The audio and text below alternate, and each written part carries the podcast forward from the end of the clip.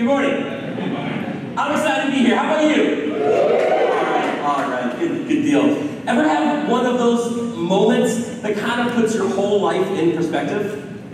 I had one of those recently. This week I went back to the college that I graduated from, and I was hanging out on campus. We were doing this church fair, and I was hanging out with James back there, and Emily, and a couple others. And I was like, man, so good to be back on college campus, man. It feels like just yesterday I was, I was in college and hanging out. And, and I, then I thought about it, and I realized, dang, it's been 20 years since I was a freshman. 20 years! Two decades! I was like, oh my word. And I was talking to the college students, I was like, they didn't even have like the internet back then. like, they didn't have texting, all these things. Like, my word. Like, I, I couldn't believe how long it had been since I had been a freshman in college. Uh, but that got me thinking about leaving the house, you know, when you graduate from high school. And so, what a big transition in life that is. So, maybe you left, uh, when you graduated high school, you left home, went to college, Maybe you started working a full-time job for the first time after graduating from high school. Maybe you got your first apartment. Whatever it was, whenever you kind of left childhood and graduated from high school, it, it was a big deal. You're single, you're on your own for the first time, paying bills, balancing your checkbook. And that is a time that really stretches you. And then, maybe some of us, we got married sometime later, right? Boy, does that stretch you, amen? Right? Like, you, you know, you, you think, uh, this is going to be too bad, and then you share a sink and toothpaste for the first time. How many of you married couples can share a tube of toothpaste? How many of you have to have your own tube because the way you squeeze it's differently? Yeah, us too, yeah. There's the squeezers and the rollers, you know what I mean? Like, when you get married, it stretches you. And then, then you have that first kid. And you, you never realize how selfish you were and how much you wanted your own time for yourself. Then you realize this tiny little helpless eating and pooping machine is like dictating your schedule, right? And then one day you wake up with four children in your house and you realize you haven't slept through the night in almost 10 years. And it stretches you. That it stretches you. But here's the thing is that each and every one of those steps, when you move out of your parents' house, when you get married, when you have kids, when you start working your first full-time job, we get stretched, but then we get stronger. We get used to what's asked of us. It becomes the new normal. Like you moms, you get so much stronger with every kid that you have. It's amazing. Like you're able to just handle more and more kids. You manage more than you ever thought possible. And wherever you are today, this morning, on your journey, I know you are being stretched right now. It's just kind of a universal truth. That's true of each and every one of our stories. But have you ever wondered why do we get stretched? Why did God design this life so we get stretched so often? That's the way that God designed life. That's the way things work. See, one of our core values at Mosaic reflects that, that growing people change. growing people change. We never fully arrive. We never check off the list. I'm a fully devoted follower of Christ. I have nothing left to learn. Right? Grown people are always changing. And grown people get stretched so that we can get stronger and go further and climb higher. Amen? The last couple weeks, we've been studying the first couple chapters of the book of Acts in this series called Ghost Stories, a not so spooky series about the Holy Spirit. And we've learned how the good news of Jesus that God saw how helpless we were, and so He sent His Son, Christ, pay the price that we couldn't pay.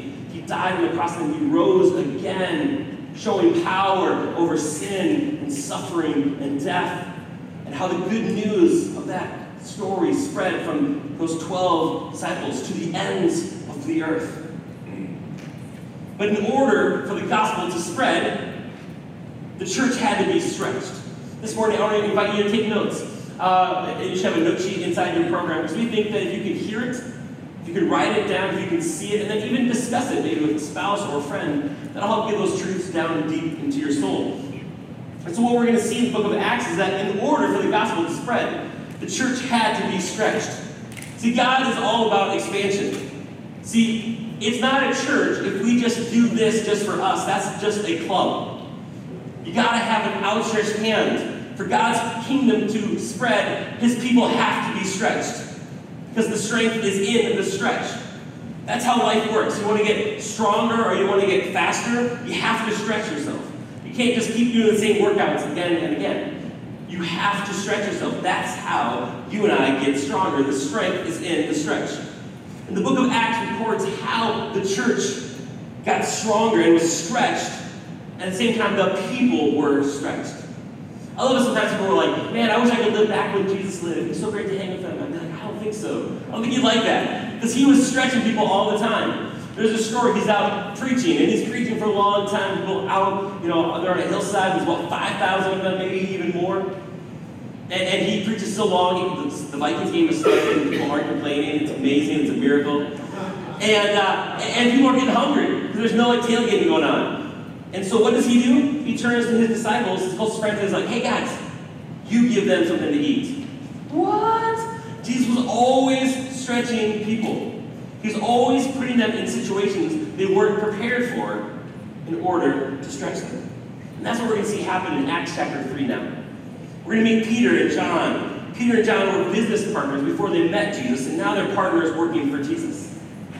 Back in Acts chapter 1, Jesus promised his followers that they would receive power. And Acts 1 it says they'll be Jesus' witnesses to the ends of the earth. This thing is going to spread to the ends of the earth. But in order for it to spread beyond Jerusalem, where it is right now, the followers of Jesus are going to have to be stretched.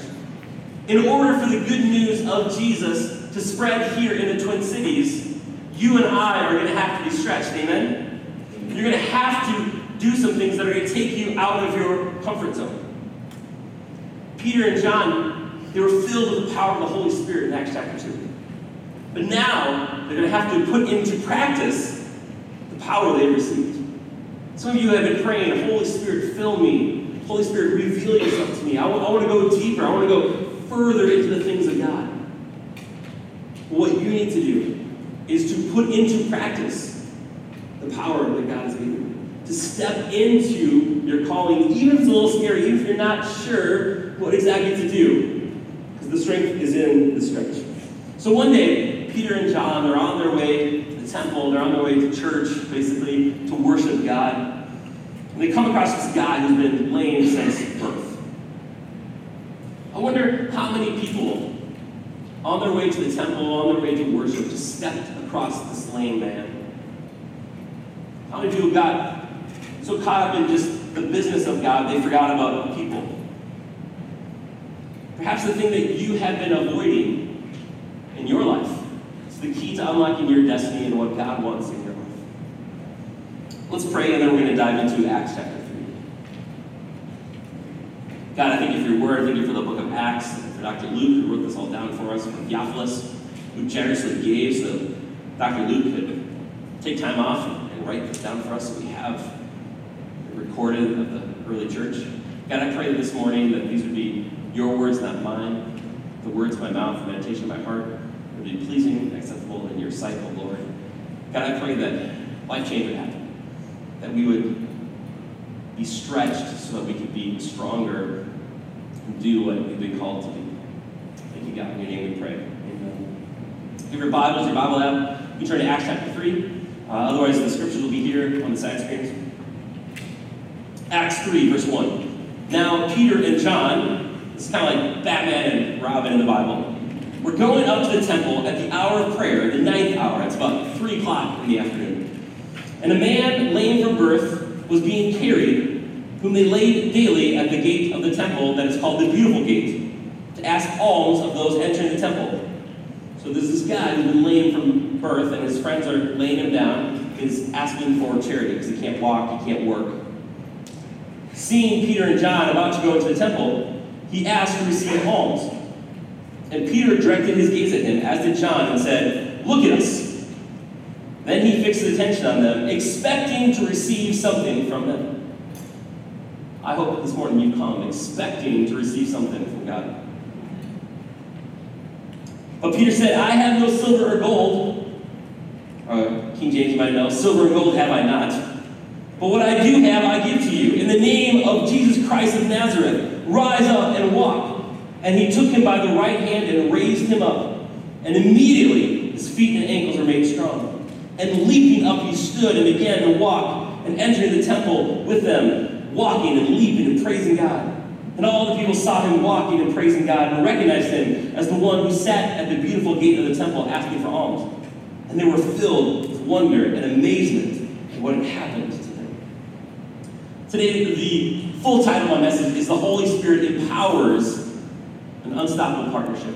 The Holy Spirit empowers each and every one of us to have an unstoppable partnership. Verse 1 says that Peter and John were going up together. Peter and John, that key conjunction is that word and. Who is on the other side of your and? Who are you doing life with? Who are you partnering with? Who should you be doing life with that you aren't? We're getting ready to kick off this new season of small groups, like I mentioned earlier. Who are you doing life with? Who is on the other side of your and? I invited a couple guys I talked to last night who's going to come help me with my message. So I'm going to invite Marcus and David and Jimmy to come on up, and I need you right here. Give them a hand, guys. Come on.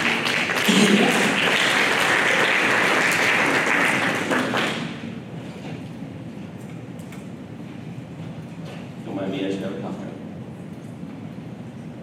All right. So, everyone say hi, Marcus.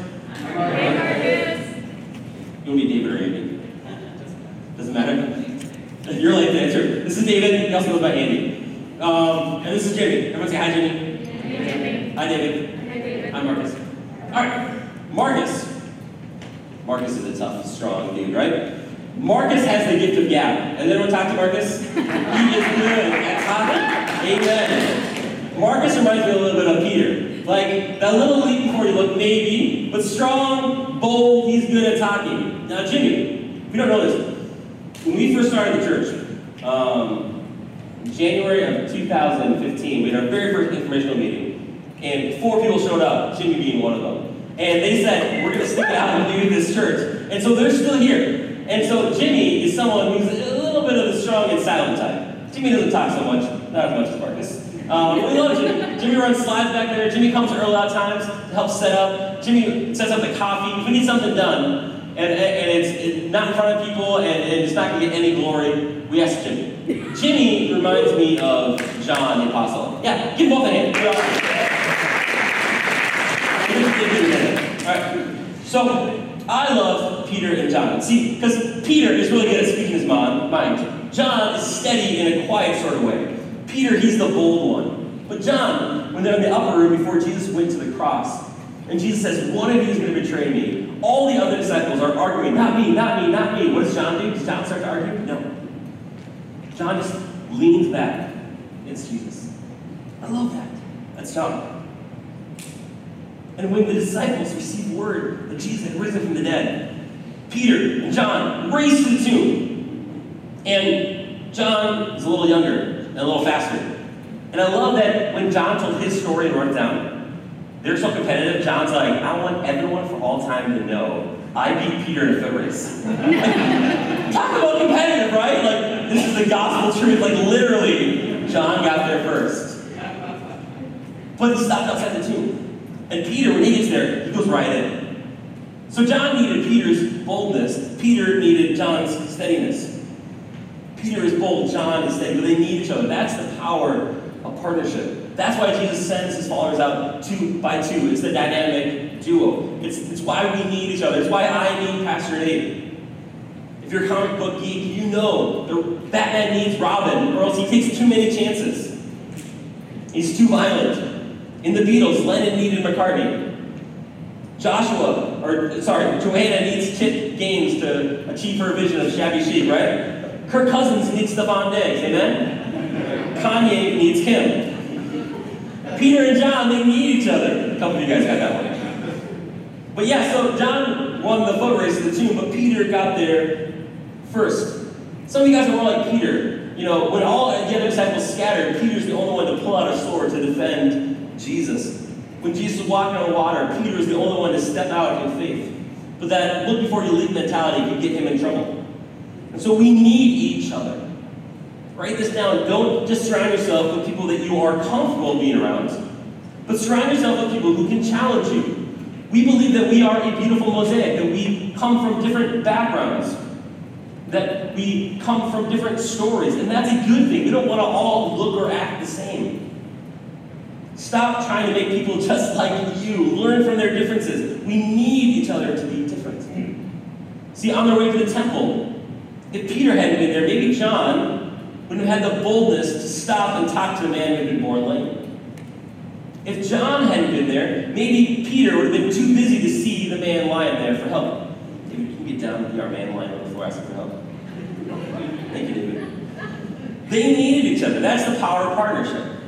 Peter needed John, and John needed Peter. Not yet, not yet. Here's what I learned in starting this church that people don't have to share your perspective to share your purpose. We can have different perspectives on even how we do church and some of the ways we see things in the Bible, but we can have the same purpose of helping more and more people find freedom and hope and salvation through Jesus Christ and finding their calling to walk with the Holy Spirit. Amen? You and I need each other. You and I need partners who are called the same purpose. There's power in partnership. But this man, David, had some partners too. It says that every day he had some friends who took this man to the gate outside the temple. He had some friends who helped him to make sure he got where he needed to go so he could beg and, and receive alms. This man had an ugly, ugly condition. He was born lame. But says he was sitting outside of the gate called Beautiful. And the ugly condition was at a beautiful place. I think some of you feel that way even this morning. Sitting in a beautiful place with God's people, but you don't feel beautiful on the inside. You feel a little bit ugly. But at least this man was in the right place at the right time. And if this morning you feel ugly or broken, I want you to know you are in the right place. There is a reason you're here today. Every day this man is put here. That means he had to have some friends who would take him to a place where he could beg. But the reality is his friends can only take him so far. It's possible you have some people in your life right now who have helped you out, who have been there for you, but maybe they've taken you as far as they can take you. Regardless of how much this man appreciated those partners in his life, he needed some new partners. Sometimes you have to get past the place of just getting help so that you can get healed. Amen? Maybe you've had some friends who've just been helping you, but the truth is maybe they've been enabling you a little bit. And now you need to get healed. Peter and John come up to this man. Now, you can sit up a little bit, David. There, like, there, perfect. So now David expects to get some money, right? He's like, I got some lunch or something. But instead, what he gets is a miracle. Because sometimes God will use what you want to get what you really need. Maybe this morning you came, you're like, I just want to hear some good music or check something out my list. But God's going to give you what you really need, which is maybe healing in your heart. Maybe it's understanding that you need to be stretched that you need to enter into partnering with someone else that you can do what God's called you to do. But this man's life was about to be changed when he hooked up with the right partners. All right, back to Acts chapter 3. Oh, this. The Bible says that Jimmy, John, didn't even do anything. It says Peter reached out to help this man up. John was the silent partner. He's just there supporting Marcus. But thank God for the silent partners, amen? Thank God for the people that don't have to be upstage talking all the time or playing music. Thank God for those partners in our church who work tirelessly behind the scenes, like Jimmy, who makes coffee, who runs slides, because we couldn't exist as a church without them. Now, praise God for our musicians. Did they do a great job today? Can you give them a hand? Thank you. And I did this on purpose this morning. I, I thought it was kind of cute. So, uh, Justin and Kristen, they're about to get married in how long? Two weeks? Three weeks? One week. One week. They're getting married one week. And uh, we got Josh and Kim, and they've been married just a couple years. And so we had the two kind of couples up here. I thought it was so sweet. Uh, so anyways, we couldn't exist without you on stage, but also we couldn't exist without people back there who are working tirelessly to make coffee, to set up our church, to love on the kids. We need each other. See, Peter couldn't preach if John wasn't there. I couldn't preach without those of you who pray for me on a regular basis. We thank God for the salad partners. don't have to be up here and stage all the time. But this is Peter's first time on his own now. He had prayed for people to be healed before, but Jesus, his coach, had always been there. Now, coach isn't around. And so, Peter, Marcus, his faith is being stretched. And so, Peter stretches out his hand. And he reaches out and grabs the man by the right hand. Do you know the right hand represents authority? It's why the Bible tells us that after dying on the cross, Jesus ascended and sat down at the right hand of the Father. All of David's life, his paralysis, had been his authority, telling him what he could do, what he could not do. But Jesus said to his disciples, You will receive power when the Holy Spirit comes upon you. With power comes authority. There's power in the name of Jesus, amen. Without him, we can do nothing, but in his name, we can do all things through Christ who gives us strength, amen. That's the power of partnership. And so Peter reaches out to David and lifts him up, and David is immediately healed, the Bible says, and he's leaping to his feet, praising God. Give us a leap. Yeah, man! God is good, he's healed. And John is there standing by, supporting Peter, supporting him. I love it. Hugs. This is amazing. Verse 11. Read out what happens next. While he clung to Peter and John, all the people, utterly astounded, ran together to them in the portico called Solomon's. And Peter saw and addressed the people, Men of Israel, why do you wonder at this, or why do you stare at us, as though by our own power or piety we had made him walk? The God of Abraham, the God of Isaac, and the God of Jacob, the God of our fathers, glorified his servant Jesus, whom you delivered over and denied in the presence of Pilate, when he had descended, decided to release him. But you denied the holy and righteous one, and asked for a murderer to be granted to you. And you killed the author of life, whom God raised from the dead. To this we are witnesses. Man, Peter's bold. And his name, by faith in his name, has made this man strong, whom you see and know. And the faith that is through Jesus has given this man this perfect health in the presence of you all. We're going to jump to chapter 4. And as they were speaking to the people, the priests and the captain of the temple and the Sadducees came upon them, greatly annoyed because they were teaching the people proclaiming in Jesus the resurrection from the dead. And they arrested them and put them in custody until the next day, for it was already evening. But many of those who had heard the word believed, and the number of the men came to about 5,000. Who healed this man? Jesus. Jesus healed this man. Peter and John partnered with Jesus, but Jesus did the healing. So these people see this man get healed and they come running. And Peter, filled with the power of the Holy Spirit, preaches about Jesus. And 2,000 more people come to know Christ. In the last chapter, we saw that 3,000 people came to know Christ. Now, for a total of 5,000 people. Because of the power and the boldness of Peter's preaching, 5,000 men are now bowing the knee to Jesus. But you catch what happened in verse 11? It's really easy to miss. I want to go back and read that verse. While he clung to Peter and John, all the people, utterly astounded, ran together to them in the portico called Solomon. Did you catch it? This man is clinging to Peter and John. He's leaning on them. But I thought Jesus healed him. Verse 7 And he took him by the right hand and raised him up, and immediately his feet and ankles were made strong. And leaping up, he stood and began to walk and enter the temple with them, walking and leaping and praising God. Why was he leaping in verse 7 and 8? And now he's leaning in verse 9 and 10. If he had the ability to leap, why is he leaning? Here's what I think I think his mentality had not caught up with his reality. His feet were stronger than his mind. He's leaping in one verse and then leaning in the next. But don't you and I do the same thing? Don't we go through life leaping maybe on Sunday morning? And then Monday afternoon we're leaning on something?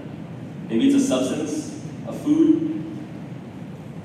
Maybe it's Friday at 11 p.m. I might catch you leaning on something you know you shouldn't be leaning on. Leaning on something you don't need to be leaned on anymore because God has healed you from that.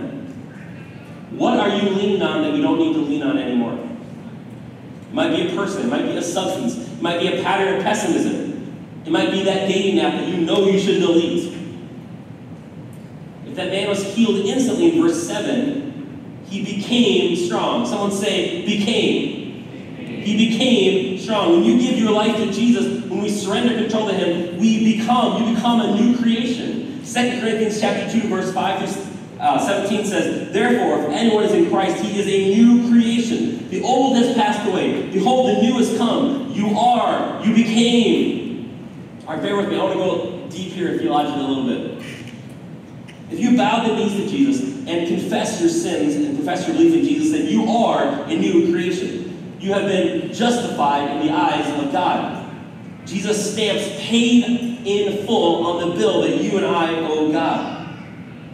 But sometimes you don't feel like a new creation, amen? We still feel like we owe God some kind of debt.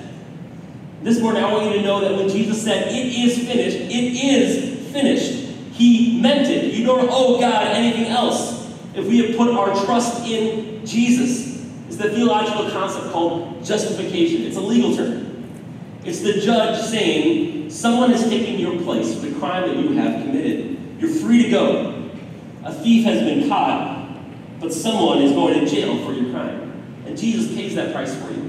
However, that thief who's been declared innocent by the judge, has he been magically transformed so that he no longer has any more temptation to steal again? No. It's the same for us. Justification tells us that our debts have been paid in full that we are declared innocent of all crimes we've committed. And the Bible teaches us that now, through the power of the Holy Spirit, we partner with God in a process called sanctification. Sanctification is the process of becoming that which God declared you to be. Sanctification is becoming that which God declared you to be a new creation, a holy nation. Here's the important thing I want us to remember is that justification happens completely by the power of the Holy Spirit. It's nothing that we have done, it's what Jesus has done. And sanctification is the same. See, too often I think we trust in the Holy Spirit to save us, to justify us, but then we try in our own strength to be like Jesus, and we think that sanctification is something we have to do ourselves. No, both happen through the power of the Holy Spirit. We have to partner and allow the Holy Spirit to come into our life in the same way that He saved us, to change us, and to sanctify us. Just like we can't save ourselves, we can't sanctify ourselves either. This man was healed in an instant, but he was tempted to keep leaning. But God wants to use his transformed life as an example to others. This man becomes a prop in Peter's sermon. See, God wants your story, your life, to be a prop. God wants your pain and your past he wants to use your pain and, and, and your past as a prop to point people to Jesus. God wants you to own what you've been through and say, man, this is my pain. This doesn't define me. This is who I was. But now, because of Jesus, look at what God has done. And your life becomes a prop that God uses to point people to Jesus. God says, I want to prop you up so that you can point people to Jesus. This man is leaning on Peter and John. See, in the Old Testament, if you were lame, if you were disfigured, if you were deformed, you weren't allowed into the temple. That was where the presence of God was. And so only the animals that could be sacrificed were pure, without blemish. And people who had things done to them were born a certain way. They weren't allowed in. So this man is getting ready to head into the temple to worship for the very first time. And I think, I think he's leaving. He's, he's saying, guys, I've never been in church before.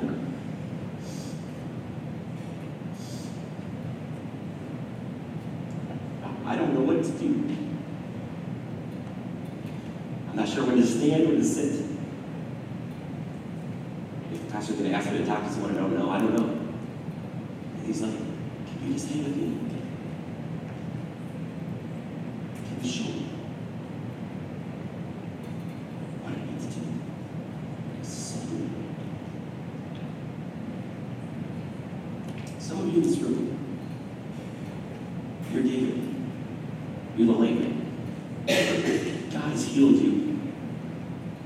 and you need to change your mentality, your thinking to catch up with your reality that God has forgiven you. He has given you hope and healing, and you need to step into that. But there's also some of you, you're Peter and John. It's time for you to be stretched. It's time for you to reach out that hand of healing. And there are people in this church who are saying, Sonny, I don't know what to do. I've never prayed before. I've never read my Bible. Can I hang with you a little bit? Can I lean on you? Here's the truth. There's some of you, you are strong. You're steady. You're bold. And you're like, you know what? I don't need a small group. I don't need to go serve. I don't need whatever this might be. There are people here who need you to be strong, who need you to be stretched. Because they know. This is all needed. And they need your help to step into the reality that God has for you. You close your eyes, bow your head, and just to see so much.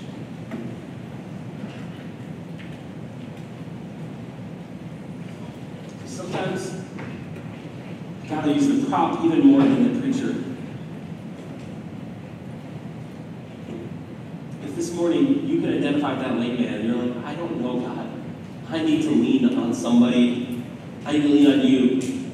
God, show me how to raise my kids. I don't know how to do that because my dad wasn't in my life. God, will you show me how to trust you? All I've known my whole life is anxiety. If you can identify with that lame man and you need some healing in your life,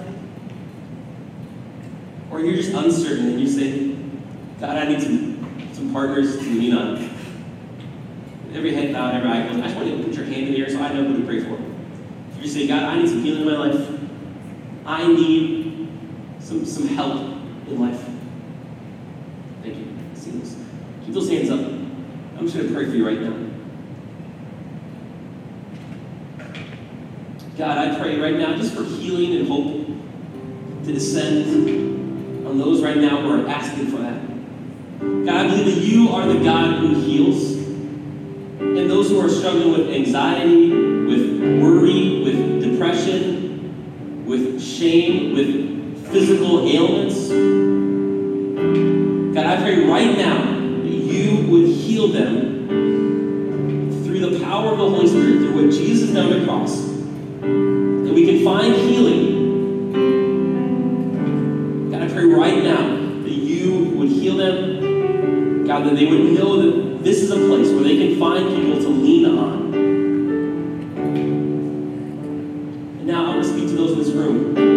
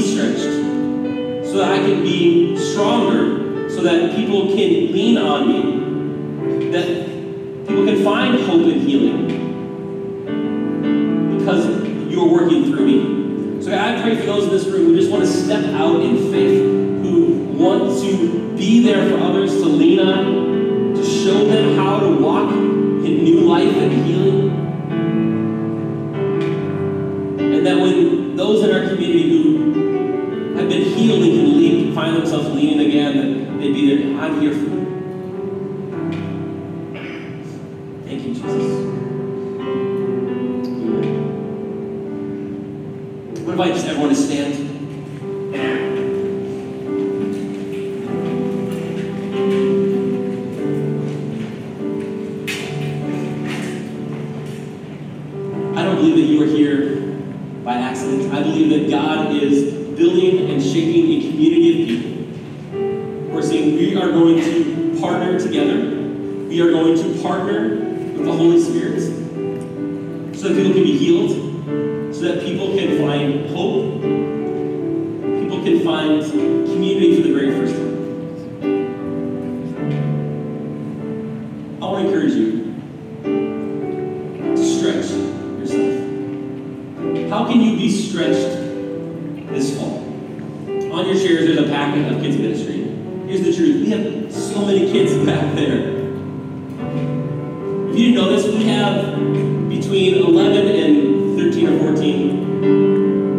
single moms in our church.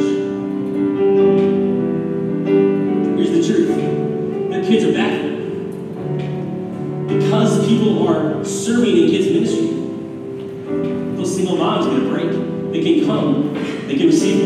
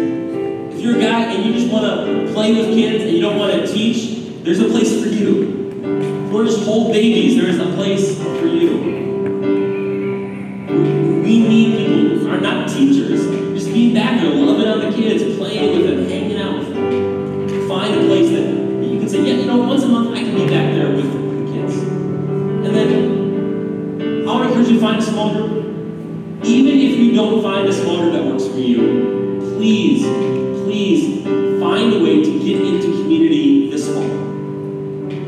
Maybe it's just on a regular basis you're grabbing coffee with someone and you're sharing your heart. Don't go through things alone. We are, were created to be in community. Now, we want to offer you lots of opportunities to connect through our small groups. We think that's a great way to connect. But the principle here is you need connection. You need people partner with you sharpen each other. We need that. So if you don't have that in your life, jump in. Find a small group. We're starting a new Monday night men's group. I think it's going to be the best small group of all of them.